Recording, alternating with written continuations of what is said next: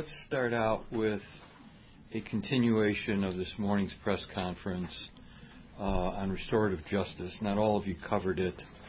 Um, the folks from your respective employers who covered it may or may not want to have uh, these comments or find them useful. But there's something uh, that I wanted to share at that press conference, and it has to do with the issue of restorative justice, and it has to do with the question of recidivism.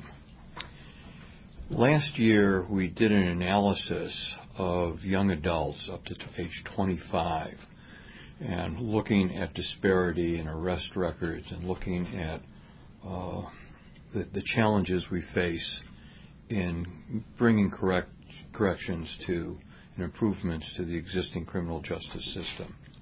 One of the things that we noticed was there was a significant difference in regards to recidivism among whites and African Americans. Another thing that we noticed was that those with access to various services, whether it was consulting, whether it was restorative justice programs, uh, were likely to do better. And another thing that we noticed was that quite often uh, young people, young people who uh, were likely to be ignored by the system, and by that I mean instead of no counseling, no alternatives, but instead just paying a fine, were to be dismissed, sent out the door, only to re-enter it at a future date.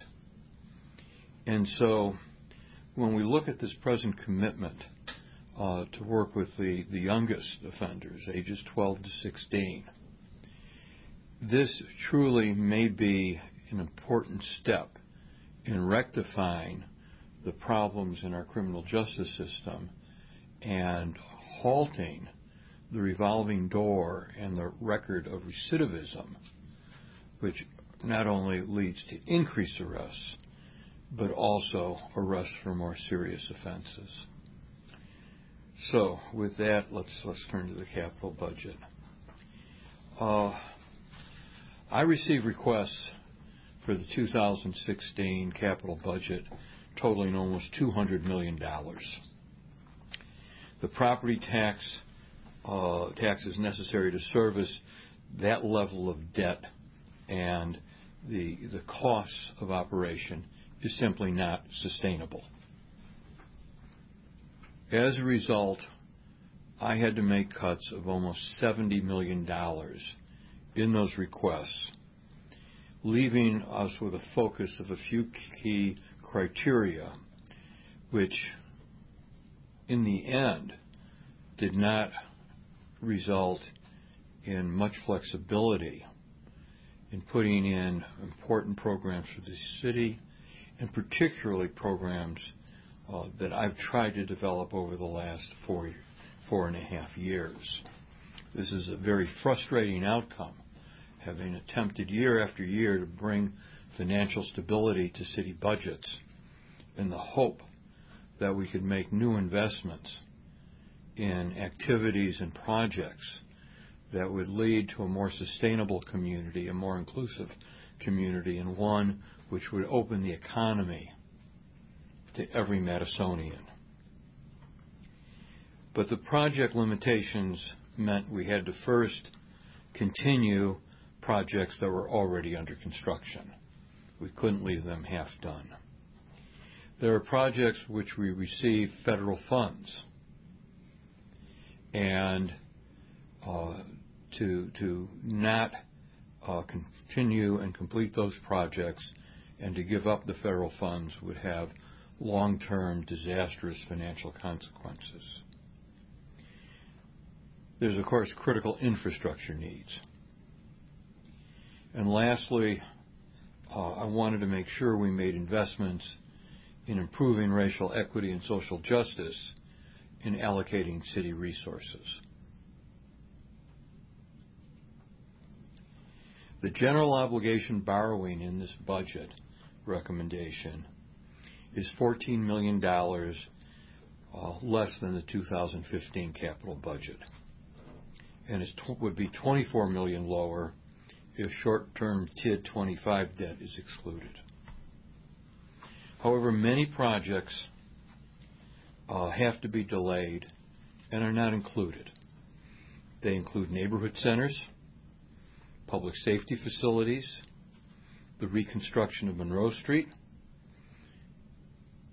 a project that I've worked very hard to see completed, the public market, and a biodigester. These projects are important but need to be balanced against the overall city priorities, including our debt service, which has been a major issue for the last half dozen years. Now, what is included in this budget would be our commitment to $6 million for affordable housing to meet our long-term goals associated with Housing First, to house low-income families, chronically homeless individuals. Included is a new park shelter for Penn Park, the reconstruction of McKenna Boulevard, which uh, in its present form is a very dangerous crossing for hundreds of children, many low income, making their way to Elver Park. There's a first step in here of $350,000 for healthy food development in underserved neighborhoods. We must, for reasons of health and safety, ensure that every neighborhood has a walkable, local, fresh food outlet. Included is 140,000 for a full-length basketball court at Allied Drive. Other program priorities, many of which are uh, in the categories I described earlier, related to ongoing projects that need to be completed.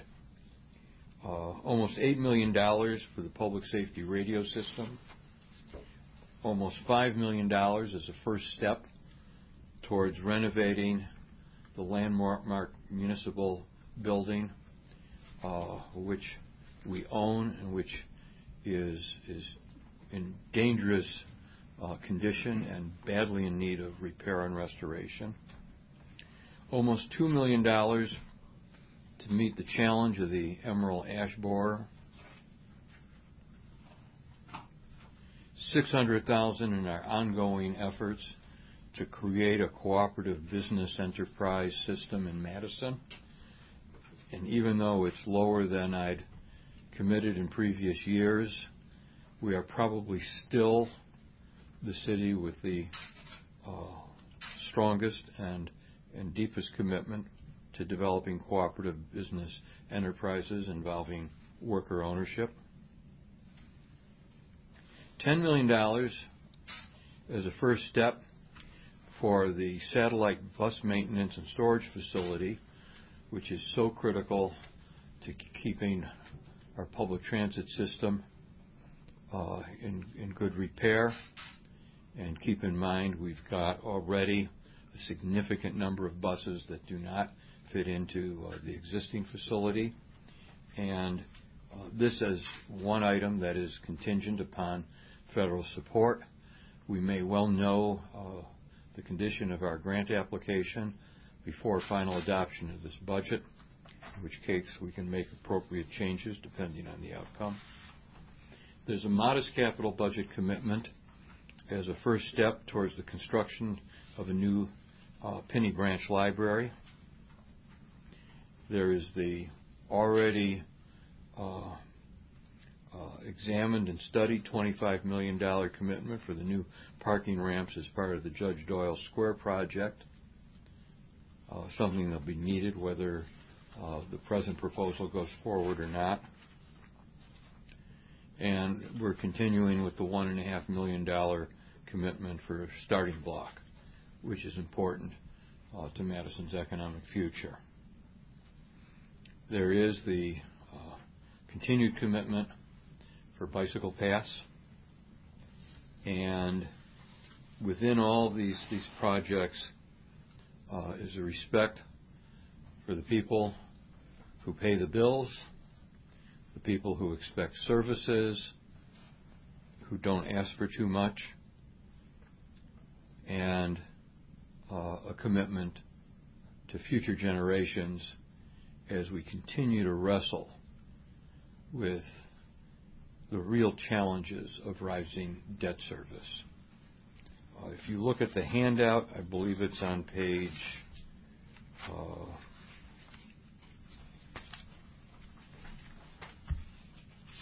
I don't believe it, but I'll find it. On page, uh, is it either 11 or 12, where you have the uh, the graph of debt service projections. Now, the graph itself already starts off the top. And by that I mean our debt service should be at 12 to 12.5%. And as you can see, we're starting at 13.5%. The red line, which goes up to upward of 21.5% based on the adopted capital budget from last year, is totally unacceptable, irresponsible, unsustainable, and will not meet the city's goals of equity and justice. I've done my best to lower that line, and you can see it in the, the lowest line, which keeps us under 17%, 17.5%, which is still unacceptable. But this is all the product of years and years of thinking that by including everything in the budget, we're making everyone happy. Well, including everything in the budget, particularly the long-term budgets, the capital improvement plans, projections, now puts us in a situation where these kinds of cuts are absolutely necessary. So with that, I'll be able, glad to take any questions. How do you expect uh, the council will take the budget? I don't know. Um, they have not taken such proposals well in the last four years. And on the one hand, um, there's no reason to believe anything should change for 2016. On the other hand, uh, the situation is more serious than ever, and so perhaps reality will, will set in. Somebody has to be responsible around here. Last year you didn't end up signing the budget. What changes um, to your budget right now would cross the line to make you not have not sign it again? Anything significant a change here will certainly uh, draw a veto. No question about that. A repeat of last year will get a veto. Do you think Alder uh, DeMarb's efforts to sort of change how the, budget process is, how people get the information about it, will will help with that? I, I, I take heart in the uh, effort of Alderwoman DeMarb to to get the council better uh, educated and informed about budget decisions and the consequences. That is optimistic, but I really don't see what's changed in that all of the information that was digested and presented this summer has been repeatedly presented over the last four and a half years. What's your uh, reaction to the vote last night on the um, the institution of the loitering ban here at the city county building? Um, let's let's deal with that when we're done with the budget discussion, but I'll be glad to answer that later. Previously, a year ago, you were looking at Midtown in, I think it was 2017. I wasn't. And following the budget discussion. So now why move that out all the way to 2022? Because it was in the capital budget. The city council moved, moved it up mm-hmm. along with other projects.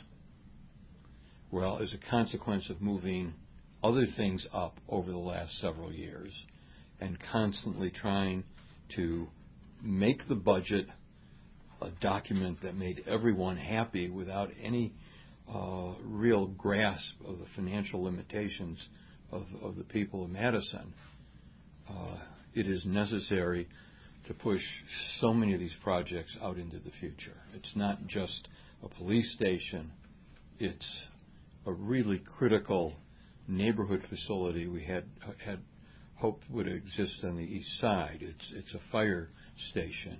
Uh, it's the public market, which, in my view, uh, in terms of the future economy of this community and its its robust nature, uh, to to make sure we have an inclusive economy and inclusive recognition of, of health. All of those have suffered. If it passed with all the wish lists, why why don't you try and enumerate how it would play out? What is the worst case scenario? What happens? Well, the worst case scenario would be uh, an adoption of a budget that clearly exceeded uh,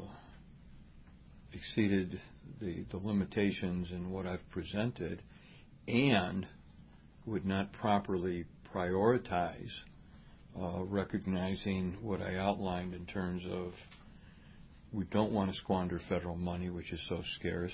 We have to complete projects which uh, are partially under construction. We have to recognize that the capital budget must more accurately reflect the needs of a diverse community. And if that were to occur, bond ratings get downgraded. I mean, we're well. Our bond rating. I, I, I met. Uh, I, I met with the people who are responsible for our bond rating a couple of weeks ago. Our revenues are strong in regards to uh, the property tax. We have a healthy property tax base that continues to grow. Uh, it's not uh, filled with dilapidated and deteriorating uh, improvements, uh, buildings, as you see in other cities. I mean, the worst case of that is is Detroit. Um, there are a lot of variables that go into a bond rating.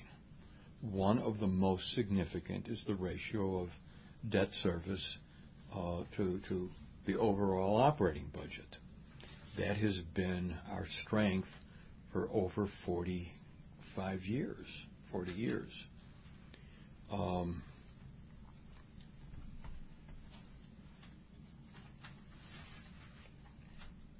it's not a disaster, but it's not the strength it once was.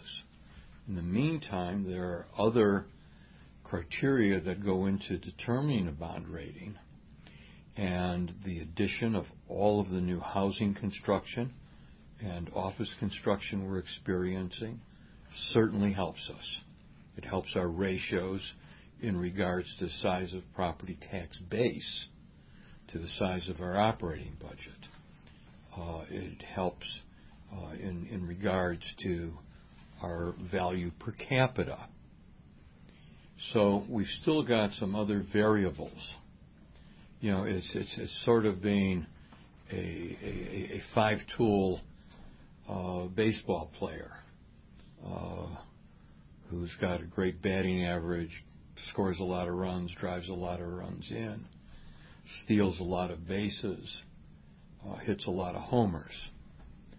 Well, our batting average uh, has dropped uh, significantly but we're still doing all right in these other categories. Whether or not they will be adequate to sustain us, I can't answer. I can tell you that if we get to 17, 18 percent uh, we'll be hitting like Rob Deer.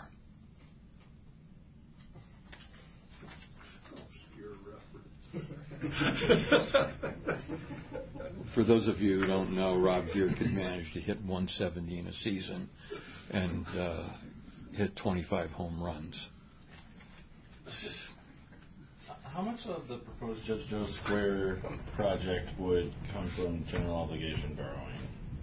I can't tell you that without looking at the document. I can't do that off the top.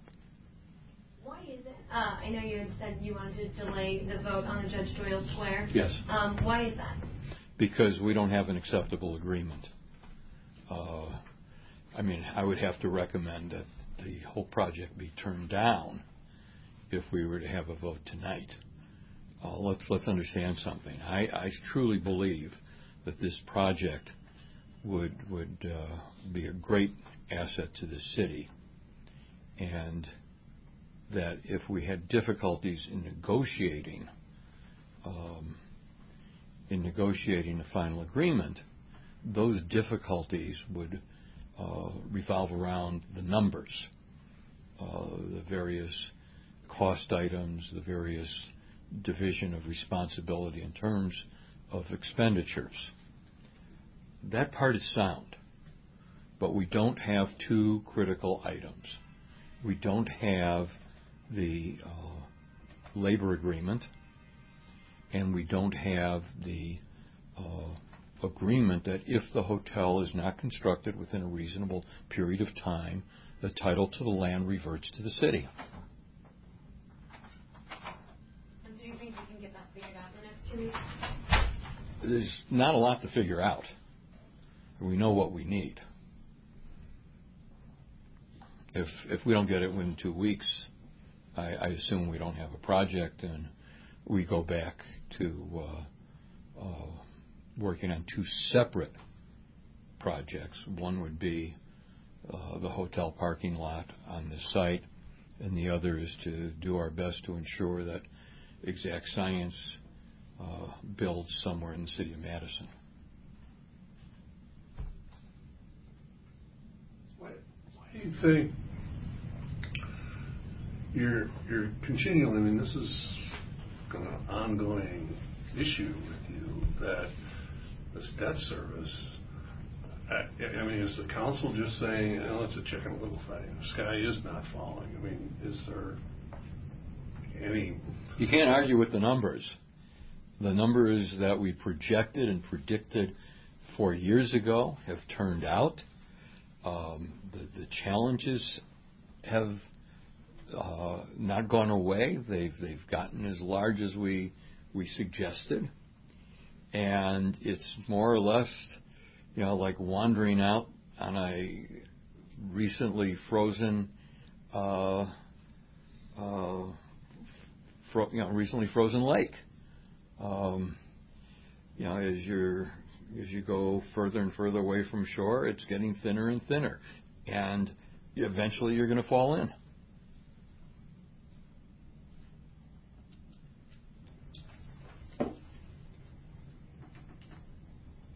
Is that it in the budget? Uh, in regards to the city county liaison committee, I'm I'm pleased with their decision. Uh, have we solved all the problems? Obviously not. Our biggest challenge, our biggest challenge, is to tell the truth about the city's commitment to affordable housing and what we are doing in terms of the millions of dollars that are in this year's budget, that we're recommending in next year's budget for our Housing First commitment, the construction of hundreds and hundreds of units. Um, there's the millions of dollars of support services that we provide. And as I've outlined since 2011, there are a significant number of people arriving in this community who uh, have severe mental illness and substance abuse problems, and those statutorily responsible are obviously not doing a sufficient job. Uh, the dangers to the community cannot go ignored. I, I can't believe that elected officials get up there and totally ignore um, the sexual assaults, the fights, the knifings, the discarded hypodermic needles in areas where children play, the feces and urine in places where people eat. It's just unacceptable. And as we've learned from the accounts of other cities that have our same challenges, which include not yet having enough permanent housing to completely uh, ensure that everyone is off the streets, you can still have rules of behavior which says, thou does not rape, thou does not uh, knife thy neighbor.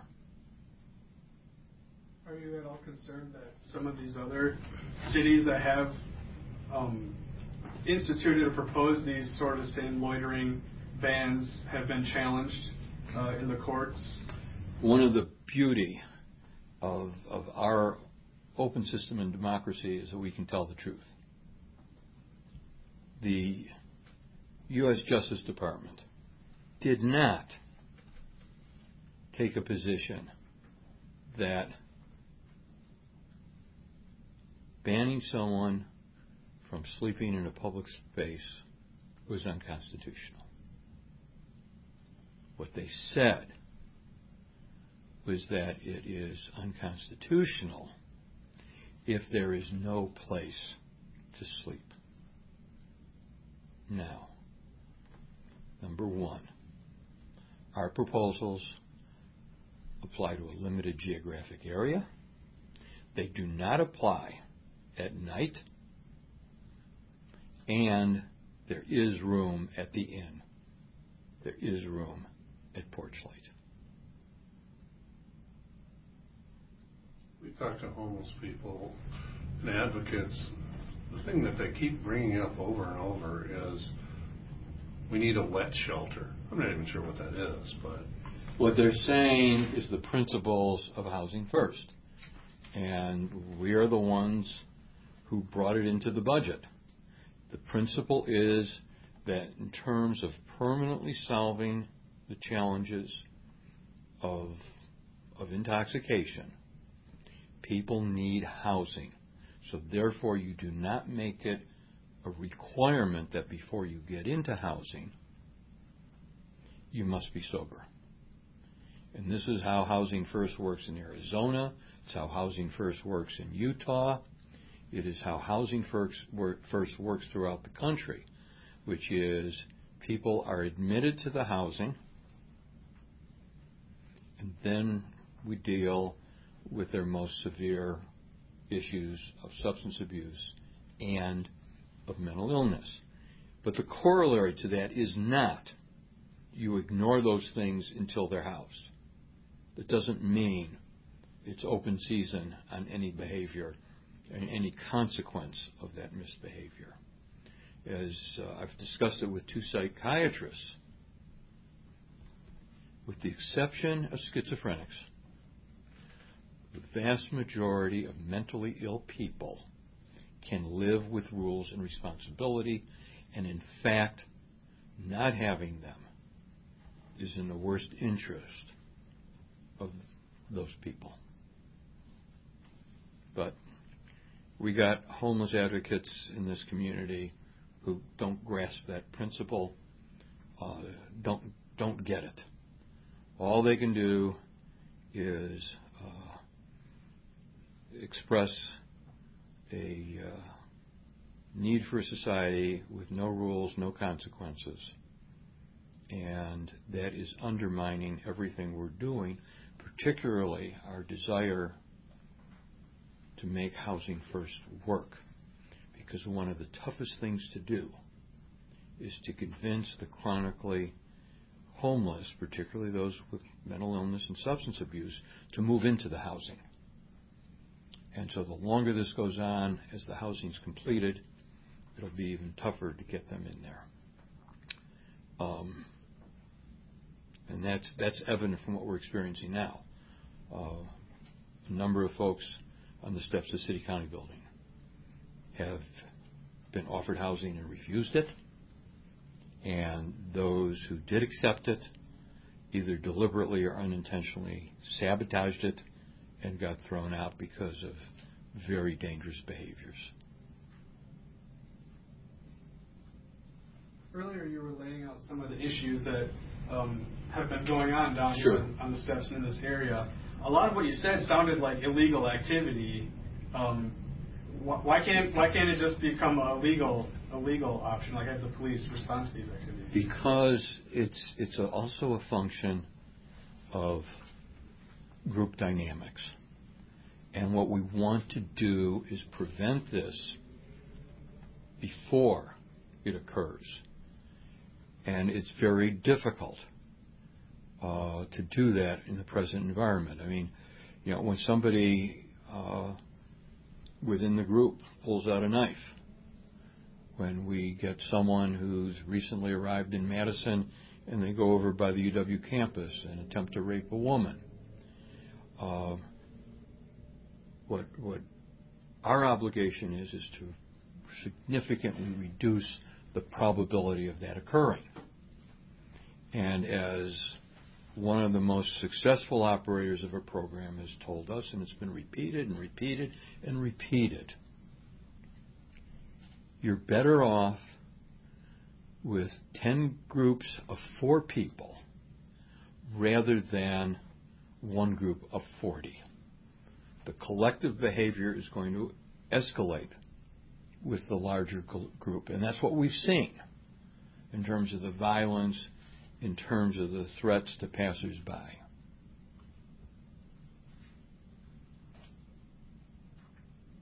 Thank you very much. It's been a pleasure serving you.